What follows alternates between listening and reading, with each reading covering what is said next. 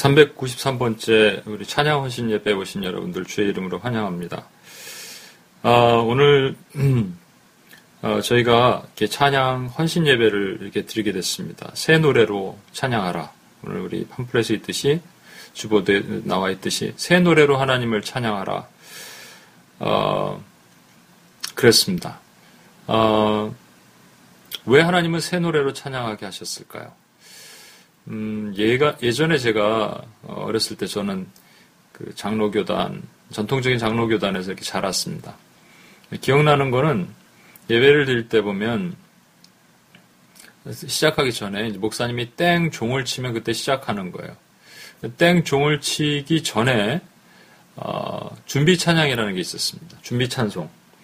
그러면 이제 장로님들이 주로 나오셔서 어, 예배하기 앞서 찬양이나 한 곡 부르겠습니다.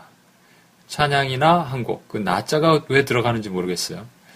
그러면서 준비 찬양이라는 그런 의미의 찬양을 한두 곡 불렀던 것 같아요. 요즘에도 뭐 준비 찬양이란 말을 많이 하잖아요. 그러니까 뭘 시작하기 전에 몸풀기 정도 하는 것이 찬양 그런 개념으로 있는 것 같습니다.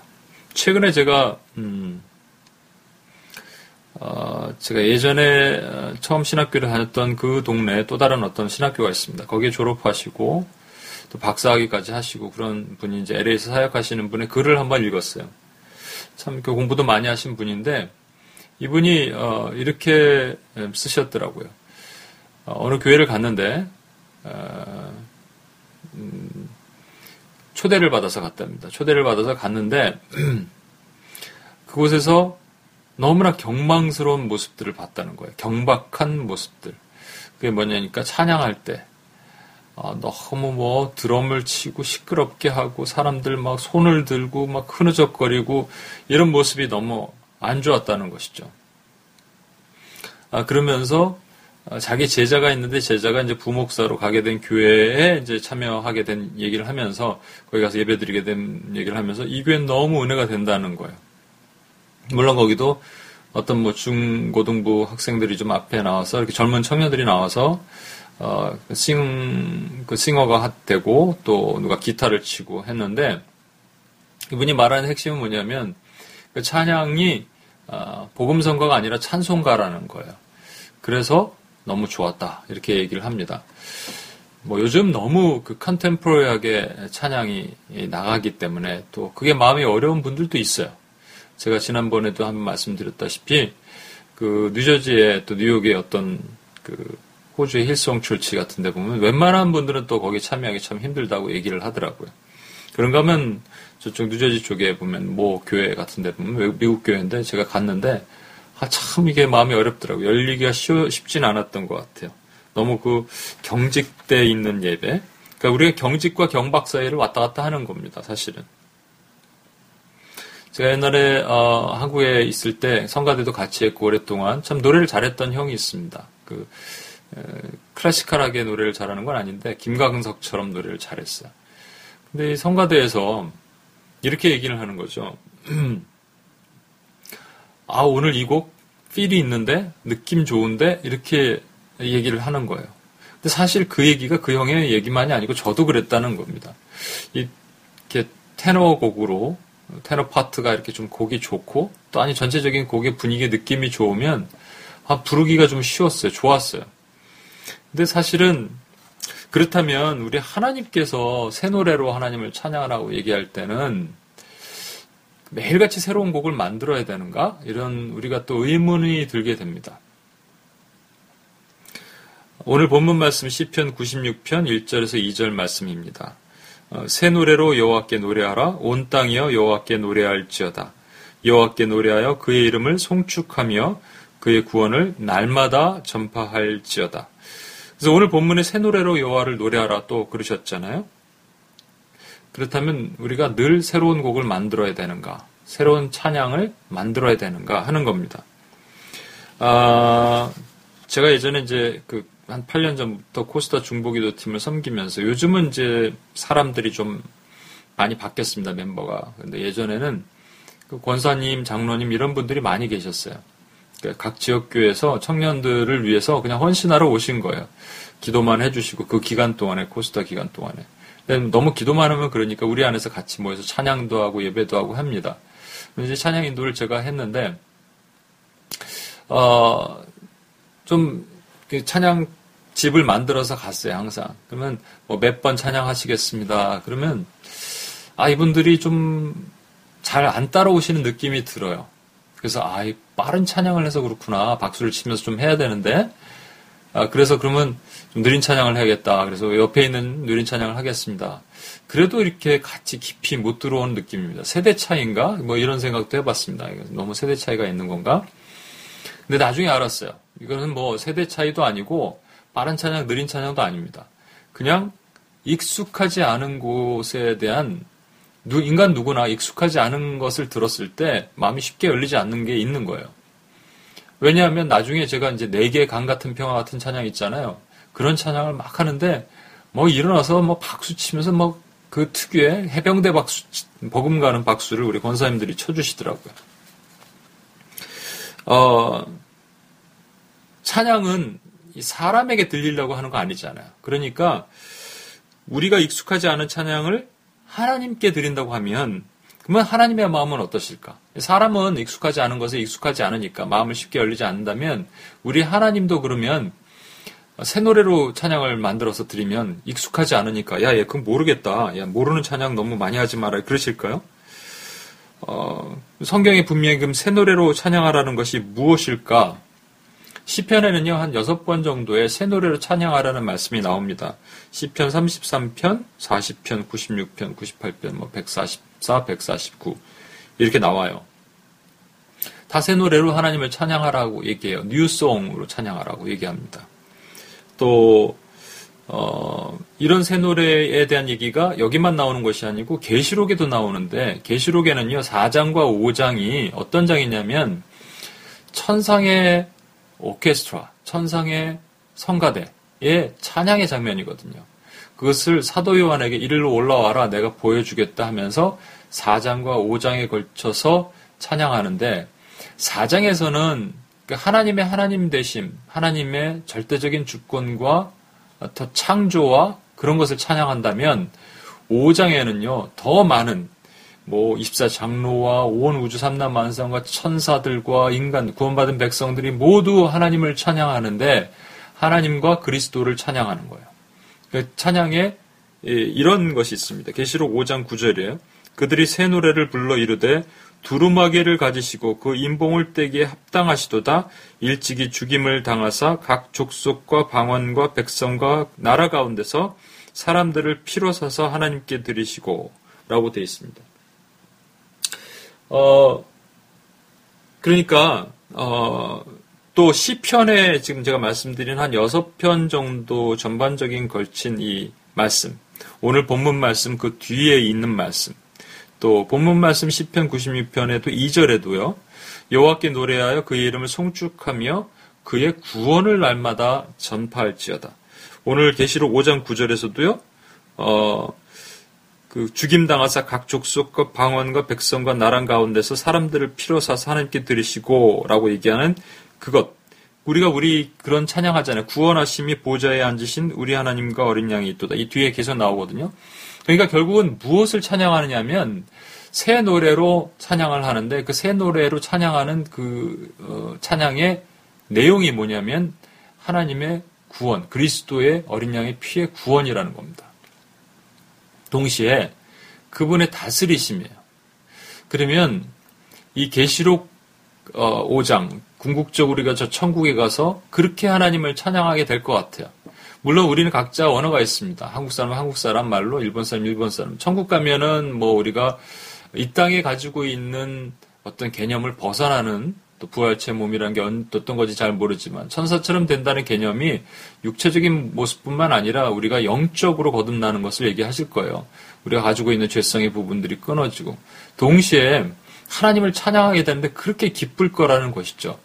그런데 우리가 가지고 있는 언어를 까먹을까요? 글쎄, 저는 그렇게 뭐 한국 사람이 그냥 있었는데 한국의 아이덴티티, 이 땅의 삶을 전부 까먹어버리고 새로운 완전한 그런 것. 그렇게 하실 수도 있겠죠. 우리는 모르니까 상상을 해보면. 그런데 더 멋있는 것은 이것이 아닐까요?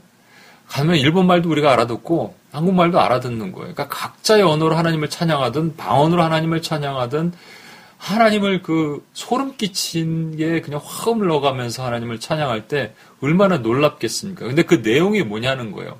그게 구원하심이 보좌에 앉으신 우리 하나님과 어린 양께 있도다. 이거라는 거예요. 그렇다면 시편에서 시편 기자를 통해서 왜 새 노래로 찬양하게 하셨을까는 저 천국에서 우리가 영원히 찬양할 찬양을 이 땅 가운데서도 이 하나님 나라가 임하시는 가운데서도 연습해야 되는 겁니다. 고백해야 되는 거예요. 그것이 새 노래입니다. 그래서 새 노래는 반드시 새로운 노래를 얘기하는 것이 아니고 새로운 마음이라는 것을 우리가 알 수 있어요. 에스겔 36장 26절에 이런 말씀이 있습니다. 또 새 영을 너희 속에 두고 새 마음을 너에게 주되 너희 육신에서 굳은 마음을 제거하고 부드러운 마음을 줄 것이며 그러니까 우리 안에 이 딱딱하고 굳은 마음, 굳은 살이 백해 있는 마음이 있었는데 그것을 다 긁어내시고 새로운 말캉말캉한 부드러운 마음을 우리 안에 다시 넣어 주실 텐데 그 마음을 가지고 우리가 하나님을 찬양하고 새 노래로 고백할 수 있다는 이것이 새 노래라는 겁니다. 어, 새 마음이라는 것은 결국 새 영이 부어진 거예요. 부어진 것. 근데 새 마음으로 찬양하기 위해선 전제 조건이 있어요. 아, 새 노래로 찬양하기 위해서 전제 조건이 있어요. 이게 새 마음인데 새 마음이 되기 전에 우리는 딱딱한 마음이었다는 거예요. 그러니까 무슨 얘기냐면 이런 겁니다. 우리가 늘 고백하고 늘 옆에 계셔서 늘 소중함을 느끼지 못하는 그 예수님이 얼마나 소중하신 분이냐는 것을 every day, every time 고백하는 거예요.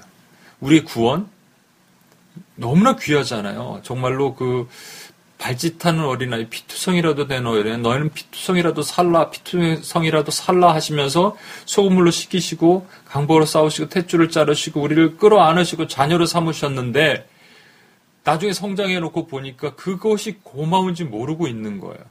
그게 우리의 마음이라는 거예요. 변질된 우리의 마음. 그래서 우리는 새로운 마음으로 하나님을 찬양해야 됩니다. 그것이 새 노래예요. 제가 기억나는 것은 벌써 1998년도쯤에 제가 밴쿠버에 있을 때 그때 고용원 전도사님이 부흥 만든 고용원 전도사님이 찬양 인도를 하셨습니다. 그때가 IMF 터진 이후에서 그냥 그냥 찬양만 하면 다들 눈물을 흘리고 두 손 들고 한국을 위해서 기도했습니다. 다 금목이 운동했잖아요. 그렇죠? 그때 그 고영원 전도사님이 참 재미난 얘기를 하셨습니다. 가슴에 담는 얘기를 하셨어요. 뭐라고 얘기냐면 이분도 음악을 전공한 분도 아니고 그렇지만 많은 찬양을 만들었잖아요. 정말 귀한 찬양을 만들었는데 어느 날 자기가 정말로 아, 이 찬양 정말로 잘 만들었다. 필이 꽂힌다. 이런 찬양을 만들어서 사람들과 함께 불렀다는 거죠. 예배 시간에도 부르고. 어, 그런데 아마 여러분은 이 찬양은 기억 못 하시고 뭐, 모르실 겁니다. 이랬어요. 그런데 또 다른 찬양이 있는데 그것은 그냥 하루하루를 곱씹으면서 어, 말씀에 묵상하고 금식하고 또 한 구절 받고 에스겔서에서 이사야서에서 하나님 주신 말씀들을 다 모아서 또 기도하고 그래서 만든 찬양이 이겁니다라고 한 것이 부흥이라는 찬양이에요. 이 땅의 황무함을 보소서. 그 당시는 진짜로 한국이 망한다 그랬으니까 IMF로 얼마나 많은 영향력을 준 찬양이었습니까? 그런데 재미난 건 말이죠. 그 찬양 안에 뭐가 들어가 있었냐면 주께서 주신 동산에 땀 흘리며 씨를 뿌려도 라는 찬양이 있습니다. 주께서 주신 동산인가요? 제목이? 그 어, CD가 있는데 이 CD에 있는 이 찬양 하나 때문에 사실 많은 분들이 그 찬양으로 하나님께 헌신할 수 있는 계기가 됐다라는 거예요. 어, 딱딱한 심령 가운데, 굳은 심령 가운데 하나님의 새로운 찬양, 새로운 노래가 들어가면서 이것이 우리에게 새 마음이 됐다는 겁니다. 그렇다면 우리가 무엇이 되냐면 늘 가까이 계신 우리 주님이 고마운 줄 알아야 돼요. 이것이 새 마음을 다시 한번 받는 계기가 되는 거예요. 하지만 우리는 그렇게 할 수 있는 것이 아니에요. 늘 제가 한번 말씀드리지만 몇 번 말씀드리 참 창피한 얘기인데 저는 운전하기 전에 항상 기도를 합니다. 어, 하나님 음, 이 시간 운전하는데 눈동자처럼 보호하시고 아무 사고나 탈이 없도록 도와주세요. 이렇게 기도를 해요. 근데 어느 날 제가 한 두 번인가 기억나요. 어느 날 운전을 하려고 딱 그러는데 제가 이렇게 기도하고 있더라고요. 오늘 이렇게 귀한 음식 주시니 감사합니다. 잘 먹겠습니다. 이거 지금 식기도를 제가 자동차 운전할 때 기도하고 있는 거예요. 무슨 얘기입니까? 지금 창피한 얘기지만 무슨 얘기예요? 그냥 식기도나 자동차 운전할 때 하는 기도는 그 타성에 젖은 기도예요. 진짜 감사의 기도가 아니고 습관을 쫓아서 하는 기도가 아니라 습관적으로 하는 기도인 거예요. 저희 UPS에서 자주 하는 것이 자의 시간 천사들과 사람들 앞에서 하나님을 찬양하겠습니다. 목소리에 있는 곡조 있는 찬양도 찬양이지만 우리의 입술로 하나님은 누구십니다 고백하는 하나님의 성품과 속성을 고백하는 게 찬양이거든요, 사실. 제가 그것을 하겠습니다. 이렇게 많이 합니다. 그때 어떤 분들은 하나님은 사랑이십니다. 또 하나님은 구원이십니다. 하나님은 능력자 되십니다. 하나님은 신실하십니다. 이렇게 다 고백을 해요. 이것도 타성에 젖을 수 있, 다는 겁니다. 이것도 습관적이고 이것도 익숙해서 늘 하던 것을 그냥 하는 거예요. 늘 하던 것을 하는 것은 새 마음이 아니고 새 노래가 아닌 거예요. 그 어떤 경우는 누가 그런 얘기를 저한테 했습니다. 내가 사랑해 하나님은 사랑이십니다 하려고 머뭇 머뭇 머뭇하고 있는데 옆 사람이 그냥 해버린 거예요. 그래서 안 했대요. 왜 또 하면 어때요? 지금 내 안에서 하나님이 사랑 나는 사랑이다라고 하셨는데 그거 그렇게 하나님의 이름을 높이는 게 얼마나 귀한데요. 근데 옆 사람이 했다고 하기가 민망한 거죠. 그리고 늘 나는 하나님의 사랑밖에 생각이 안 나. 새로운 하나님을 고백해 본 적도 없고 같이 기도해 본 적, 기도해서 하나님의 그 놀라운 성품과 품성을 어, 속성을 내가 느껴보지 못하고 고백해보지 못했기 때문에 그냥 하나님도 천편일률적인 하나님 하나 내가 그냥 원하는 밴딩 머신 같은 하나님이 되는 거죠. 저는 어, 성경 전체에서 아마 이 사람 같이 하나님을 찬양하는 그런 사람이 없었다고 생각을 해요. 그게 누구냐면 예, 다윗입니다. 여러분 뭐 시편의 많은 부분을 우리 다윗이 썼잖아요. 새롭게 노래하는 것도 아마 다윗. 다윗이 그 이것도 이스라엘 어, 역사적인 백그라운드를 보면요. 지금도 그렇지만 유다 땅이 그렇게 적과 꿀이 막 흘러갔고 어, 목초지가 많고 그렇지 않습니다. 그러니까 양들을 그곳으로 인도하려면 집에서부터 많이 떨어져 나와서 물이 흐르는 시냇가로 인도하고 그렇게 했었을 거예요. 그러니까 다윗은 항상 어, 목자로서 양들을 치기 위해서 항상 그 어, 막대기와 또 물맷돌과 이런 것을 연습하고 또 사자와 어, 곰으로부터 자기 양떼를 지키려고 그랬을 거고 또 양떼를 지킬 때 늘 있을 때는 하프로 연주를 하면서 하나님을 찬양해 쓴 그런 연습을 했던 사람입니다. 그런데 그가 골리앗의 그 싸움에 나가서 싸우잖아요. 그렇죠? 그 왜 나가게 됐는지를 우린 주목해야 돼요. 뭐 다윗이 지금 형 도시락 배달 온 겁니다, 사실은. 형 도시락 배달 왔다가 싸움까지 나가게 된 거예요. 그래서 형 도시락 배달 왔는데 형이 지금 어, 적진에 잡혀 있다 그래갖고 의 뭐라 그러죠? 어, 의분에 못 이겨서 일어난 것도 아니에요. 자기 친구가 누군가 뭐 잡혀 있어서 들어간 것도 아니고요. 한 가지 이유인 거예요. 딱 한 가지 이유는 뭐냐면 저 할례 받지 못한 일단 약간 음? 욕 비슷하게 해도 괜찮습니다. 저 할례 받지 못한 놈의 시키가 만군의 사실은 만군의 여호와의 군대 이름을 모욕한 거예요. 짓밟은 거예요.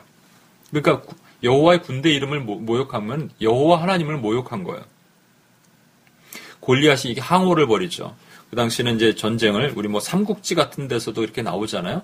평원에서 전쟁을 합니다. 그래서 이스라엘에서 가장 많이 전쟁이 일어났던 것 중에 하나가 또 무기또라는 그 평지예요. 평원이에요. 평야가에서 양쪽 군대가 서로 이렇게 마주보고 항호를 벌이고 있어요. 그때 통상 그런 것들을 많이 했습니다. 고대 근동에서도 그렇고 뭐, 뭐 중국 땅에서도 그렇으니까요. 우리 실제 우리나라에서도 음, 고려 뭐 조선에서도 그런 거 있었잖아요. 그러니까 항호를 벌이다가 이렇게 어, 이렇게 제시를 하는 거죠. 그것을 골리앗이 이렇게 얘기합니다. 나와 싸워 이기면 우리가 너희 종이 되고 만일 내가 이기면 너희가 우리 종이 되리라.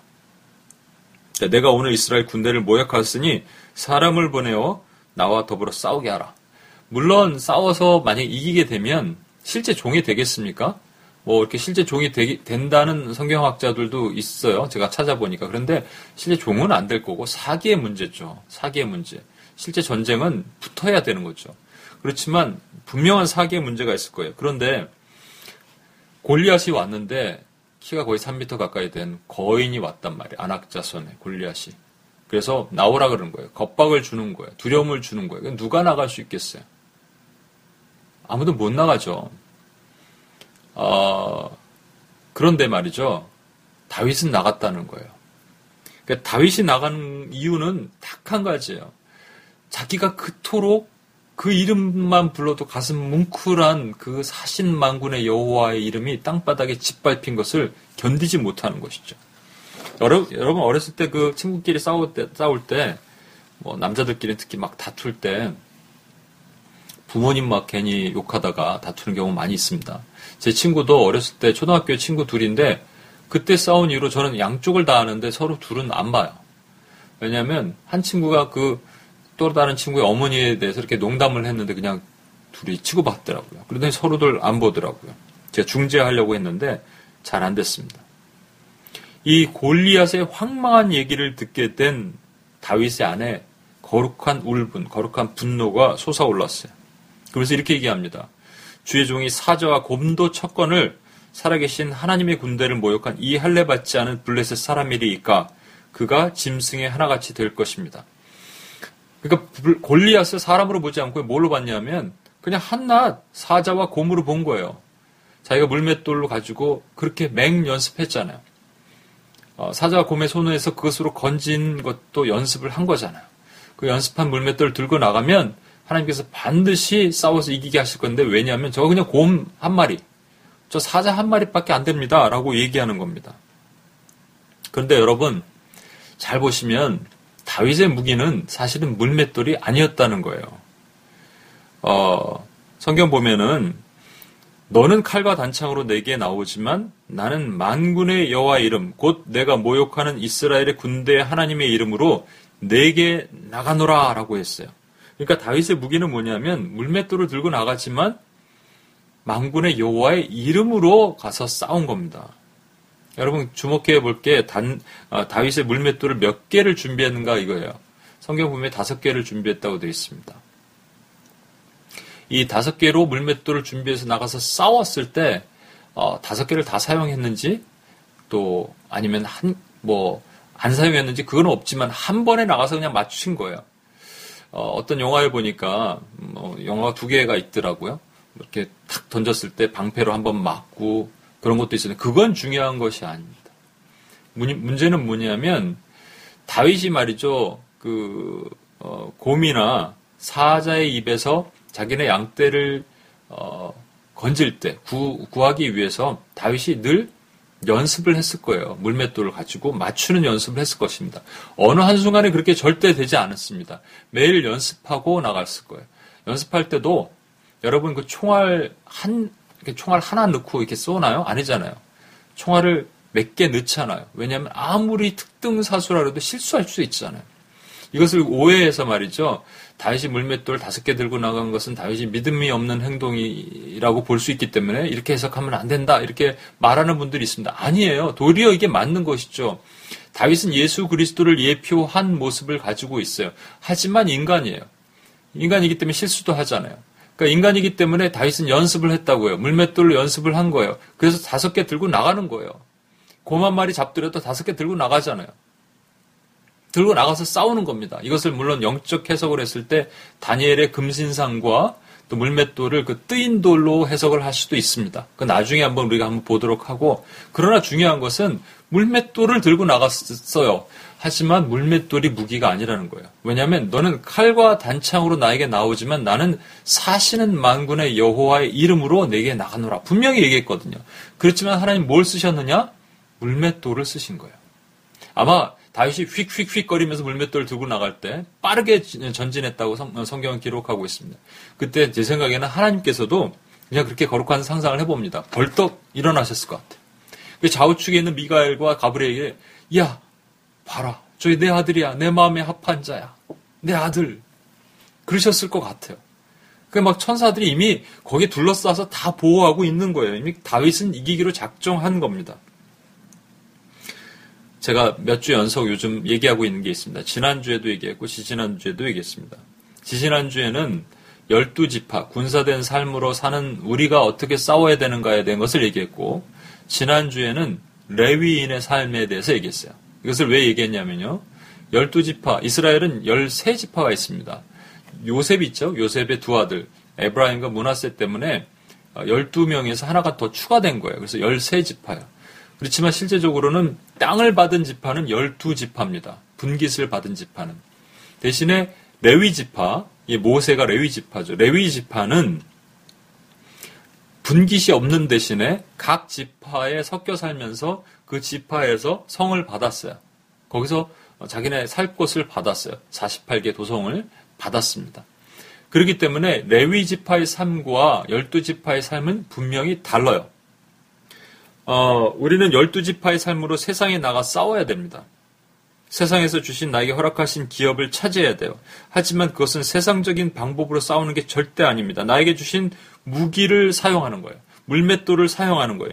그것이 어, 우리가 갈고 닦은 그 물맷돌을 사용해서 분명히 하나님께서 싸우게 하시는 거예요. 대적하게 하시는 거예요. 그렇지만 세상의 방법은 절대 아닌 거예요. 왜냐하면 그것은 보여지는 무기이지 실제적인 무기는 따로 있다는 거예요. 그게 뭐냐니까 사시는 만군의 여호와의 이름으로 나가서 싸우는 겁니다. 그러니까는 여러분이 우리가 어, 예배자로서 레위인으로서 교회 안에서 충족하고 예배하고 하나님을 찬양하고 하지만 우리는 다시 세상으로 나가야 된다는 겁니다. 그래서 많은 분들이 이렇게 얘기하잖아요. 여러분은 삶의 예배자입니다. 삶의 예배자입니다. 이렇게 얘기해요. 또 어떤 분들은 여러분 세상에 나가서 싸워야 됩니다. 대적해야 됩니다. 이게 두 개가 분리된 게 아니라는 거예요. 그래서 열두 지파의 삶은 13분의 12의 삶을 살아야 돼요. 동시에 레위지, 레위인의 삶은 13분의 1의 삶을 살아야 된다고요. 이 두 개가 하나가 돼야지 진짜인 겁니다. 마귀는 끊임없이 이 두 개를 분리시키려고 그래요. 어떤 교회에서는 이렇게만 가르치죠. 어, 대적기도 하십시오. 대적기도, 뭐, 영적 전쟁, 대적기도, 이렇게만 얘기해요. 또 어떤 기도, 어떤 곳에서는 주로 좀 전통적이고 보수적인 그런 교회에서는 여러분 뭐 삶의 예배, 자입니다 삶 속에서 영광 돌리십시오. 또 어떻게 이제 가르쳐 주지도 않고 그냥 영광만 돌리래. 여기는 뭐 무조건 대적만 하래. 이거는 분리될 수 있는 게 아니에요, 여러분. 이 자체가 하나가 돼야 돼요. 어떻게 하나가 되느냐면요. 우리의 싸우는 무기가 절대로 세상적인 무기, 베드로가 늘 가슴에 품고 차고 다녔던 그래서 말고의 귀를 잘라버렸던 그 세상적인 칼이 아니라 사시는 만군의 여호와 이름이 그의 이름을 송축하고 이름을 높이고자 하는 그것이 우리의 무기가 된다라는 겁니다. 하지만 하나님은 물맷돌을 사용하셨어요. 물맷돌은 우리가 연습하고 갈고 닦아야 되는 거예요. 오늘도 찬양자들이 새로운 노래로 하나님을 찬양합니다. 그걸 연습하고 연습하는 과정에서 힘든 그런 과정을 겪어요. 통과해요. 하지만 그 물맷돌을 가지고 휙 던질 때 사시는 만군의 여호와 이름이 높아지는 거예요. 우리가 착각하는 게 있어요. 하나님을 찬양하는 것은 교회 안에서만 착각, 아, 찬양해야 된다고. 아닙니다. 하나님의 이름이 땅바닥에 떨어진 그 삶의 현장에서 우리는 하나님을 찬양하고 그 이름을 선포해야 돼요. 다윗의 산속 깊은 곳에서 훈련시키시고 골리앗 앞으로 내보내신 분명한 이유가 있어요. 그에게는 여호와 이름을 선포하는 것이 세상 어떤 것보다도 강력한 무기였기 때문인 거예요. 예수님도요. 바리새인 앞에서 끊임없이 선포하셨습니다. 그 디베이트 하지 않으셨어요. 야, 이건 니네가 이렇게 얘기하는데 그 왜 그러냐면 다시 설명할게. 이렇게 안 하셨어요. 그냥 듣든지 아니 듣든지 선포하셨어요. 저는 그냥 어렸을 때부터 이런 게 좀 답답했어요. 예수님께서 그 바리새인 앞에서 하늘에 불 한번 팍 떨이셔 갖고 한 명 그냥 불살라 버리셨으면 옆에서 믿을 텐데. 근데 그거 안 보여 주셨거든요. 왜냐하면 그래도 안 믿을 사람 끝까지 안 믿기 때문입니다. 그리고 보여주고 믿는 건 믿음이 아니기 때문에 그래요. 그 예수님께서는 선포하셨어요. 그래서 제가 지지난 3주 전쯤에 그 바울 얘기를 하면서 예수님이 너는 바울에게 이렇게 환상 가운데 나타나셔서 어, 두려워 말라 네가 가이사 앞에 서야 하겠고라고 얘기하면서 로마로 갈 것이고 가이사 앞에 설 것이다라고 말씀했어요. 근데 가이사 앞에 서야 하겠고라는 것에는 가이사를 전도하겠고 어, 네로를 전도하겠고가 아니고요. 가이사 앞에 서서 그냥 나를 증언하고 끝나는 겁니다. 예수를 증언하겠고 증인으로서 여러분 그 법정에서 증인 세우잖아요. 그 증인 세우듯이 증, 증언하고 증언을 했는데 마음에 안 들다고 죽여버리는 거예요. 그러니까 우리가 이 땅에 살아야 되는 삶은 증인으로서의 삶인 거예요. 증인은요 그리스도를 선포만 하고 끝나는 거예요. 오늘 있는 말씀이 그 시편 96편 1절에 새 노래로 여호와께 노래하라 온 땅에 여호와께 노래할지어다. 이 노래가 하나님을 높이는 것이지만 찬양하는 것이지만 그것이 선포라는 의미가 있는 거예요. 그 밑에 96편 어, 2절에 있는 세 가지 말씀이 담겨 있는 겁니다. 시편 96편 2절을 다시 한번 보겠습니다. 여호와께 노래하며 그러니까 첫 번째는 여호와께 노래하며요. 여기서 저는 여호와께 노래한다고 돼 있지만 여기 한 단어가 어, 뭐라 그러죠? 조사가 하나 더 들어가야 될 것 같아요. 여호와께만 노래하며 인간은요 끊임없이 스스로 자랑질을 한답니다. 어떤 목사님 말이 에면 그래서 페이스북이든지 어디든지 뭐 자신을 나타내고 싶어서 난리가 아니에요. 그의 우리가 땅에 떨어진 것, 우리가 결국은 이 바닥에 와서 하나님과 에덴 동산에서 끊임없이 아름답게 살 수 있었음에도 불구하고 이 땅에 떨어진 근본적인 이유는 뭐냐면 마귀의 꼬임의 한 가지 때문에 그런 거예요. 그게 가장 마지막 마귀가 준 말. 이 선악과를 먹어도 정령 죽지 않을 것이고 뭐 이런 거. 어, 그런데 가장 결정적인 말은 이겁니다. 네가 하나님처럼 되어라는 거예요. 그래서 선악과는 우리가 하나님이 아니구나 하는 징표가 되는 겁니다. 왜 하나님은 선악과를 만드셔서 괜히 우리로 하여금 아담으로 하여금 범죄하게 하셨습니까? 불의한 하나님 이게 아니고요. 선악과가 없었으면 우리는 하나님처럼 나는 하나님인가 생각했을 거라는 거예요. 제가 늘 얘기하지만 그 모세 말이죠. 모세는 성경의 다른 인물과 좀 틀립니다. 그래서 하나님은 모세를 볼때 하나님처럼 보시 친구가 친구를 제하는 것처럼 대하셨어요. 그럴 수밖에 없는 게 모세는요 창세기를 쓴 사람이에요. 이것도 또 뭐 자유주의 신학적으로 있는 사람들 요즘 뭐 수정 진화론자들이 이런 사람들은 이걸 믿지 않지만 아니에요 창세기 1장 1절부터요 노아의 홍수부터 시작해서 많은 그런 정말로 어, 과학적으로도 증명이 되는 내용들을 어떻게 그렇게 디테일하게 쓸 수 있었을까? 그건 하나님께서 모세에게 파워포인트 보여 넘겨주시듯이 축축 넘겨주신 거예요. 그렇지 않고 그렇게 쓸 수 없습니다. 모세오경 전체도 그렇지만 특별히 그 창세기에 있는 내용을 구체적으로 하나도 틀림없이 그렇게 쓰게 하셨을까? 그렇다면 그냥 모세가 계속 그렇게 하나님의 음성 듣고 또 하나님 보여주신 그림 보고 그러면 아 내가 하나님인가? 라고 얼마든지 착각할 수 있었을 거예요. 마귀는 얼마든지 그 뚜껑을 열고 들어와서 그렇게 생각하게 했을 수 있어요. 근데 모세가 온 지면에 있는 모든 사람보다 그의 온유함이 승하였다. 가장 온유한 사람이라고 얘기한 거예요.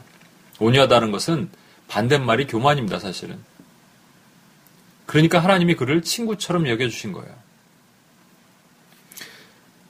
어, 여호와께 노래하며가 아니고 여호와께만 노래하면은 여호와께 노래하지 않는 경우는 대부분 우리는 우리를 노래하게 돼 있다는 겁니다. 끊임없이 높아지고자 하는 인간의 욕심. 두 번째는 그 이름을 송축하며입니다. 저희가 이제 그 walking pray station이라고 땅 밟으면서 기도하는 게 있는데 요즘 이것이 뭐 샤머니즘적이냐 아니냐 문제가 있는데 샤머니즘적으로 해석을 해버리면 문제가 되는 것이고요. 어, 듣든지 아니 듣든지 이 땅에서 하나님의 이름을 말씀을 선포하고 이 땅의 주인은 하나님이십니다. 주 이름을 높이고 또 찬양하고 실제 제가 유니언 스퀘어라는 곳에서 첫 번째 우리 그 어, 거리 전도하면서 땅 밟기 기도했던 그것이 생각나요. 세 명이 시작했어요 처음에. 맨 앞에 있는 형제, 제가 가운데 있고 뒤에 누가 있고. 저는 법궤를 든 것처럼 성경을 가슴에 품고 맨 앞에 있는 형제가 손을 들고 찬양하면서 걸었어요. 이제 여덟 일곱 바퀴를 돌았거든요. 경찰들이 이렇게 우리를 유심히 보더라고요. 저 뭐 하는 사람들이야 이렇게 보면 봤던 것 같은데 다행히 감사하게 하나님께서 우리를 끝까지 보호하셨는데 말씀을 계속 이 땅의 주인 하나님이십니다. 어, 영접하는 자, 곧 그 이름을 믿는 모든 이 땅의 백성들은 하나님의 자녀가 되는 권세를 주셨습니다. 어, 계속 그 말씀이 생각나게 하시는 말씀, 외웠던 말씀 계속 뿌리면서 가는 것이죠. 그것이 뭐냐면 그 이름을 송축하는 거예요. 그래서 송축은요, 어, 이게 또, 음, 바울과 신라가 옥에 갇혔을 때 그 이름을 높였던 흠네어, 이게 허밍이라는 말, 또 그 힘날이라는 찬송가란 말의 어원이 되는 흠네어라는 말 자체가 주는 의미가 뭐냐면 우리의 족쇄를 깨어 부시는 능력의 이름이 되는 거예요. 여호와의 이름 자체는 능력입니다. 그래서 우리 또한 오랫동안 묶여 있고 죄 사슬 같은 데 묶여 있어서 거기서 헤어나지 못할 때는 그 이름을 송축하는 거예요. 송축에는 감사가 들어가 있거든요. 그 우리가 매일 이거를 해야 되는 거예요. 여기에 하나님의 선포가 담겨 있는 겁니다. 선포 안에는 첫 번째로 여호와께만 노래하고 두 번째는 그 이름을 송축하고 이거로 끝나는 게 아니라 세 번째 하나가 더 남은 거예요. 뭐냐면 구원을 날마다 전파하라. 복음을 전해야 됩니다. 때를 어떤지 못 어떤지. 그래서 어, 뭐 이렇게 찬양은 하는데 그러니까 반쪽짜리가 되면 안 돼요. 어, 여호와께 노래는 하는데 송축은 못하고 송축은 하는데 전도는 못하고 이게 아니고요. 이 모든 것은 다 하나예요. 이것이 다 하나가 된 것이 우리가 증인으로서 그의 이름을 높이는 일을 하는 겁니다. 가이사 앞에 서서 길거리에서든지 어디서든지 삶의 모든 현장에서든지 골리앗 앞에서 이렇게 얘기하잖아요. 이 어디 할례받지 못하는 그 무식한 놈의 시기가 말이죠. 사시는 만군의 여호와 이름을 마누리 여기냐고. 그럼 물맷돌 들고 나가면서 담대히 선포했잖아요. 저와 여러분이 해야 되는 게 그거라는 겁니다. 하나님은 우리를 무너진 성벽의 현장으로 보내십니다.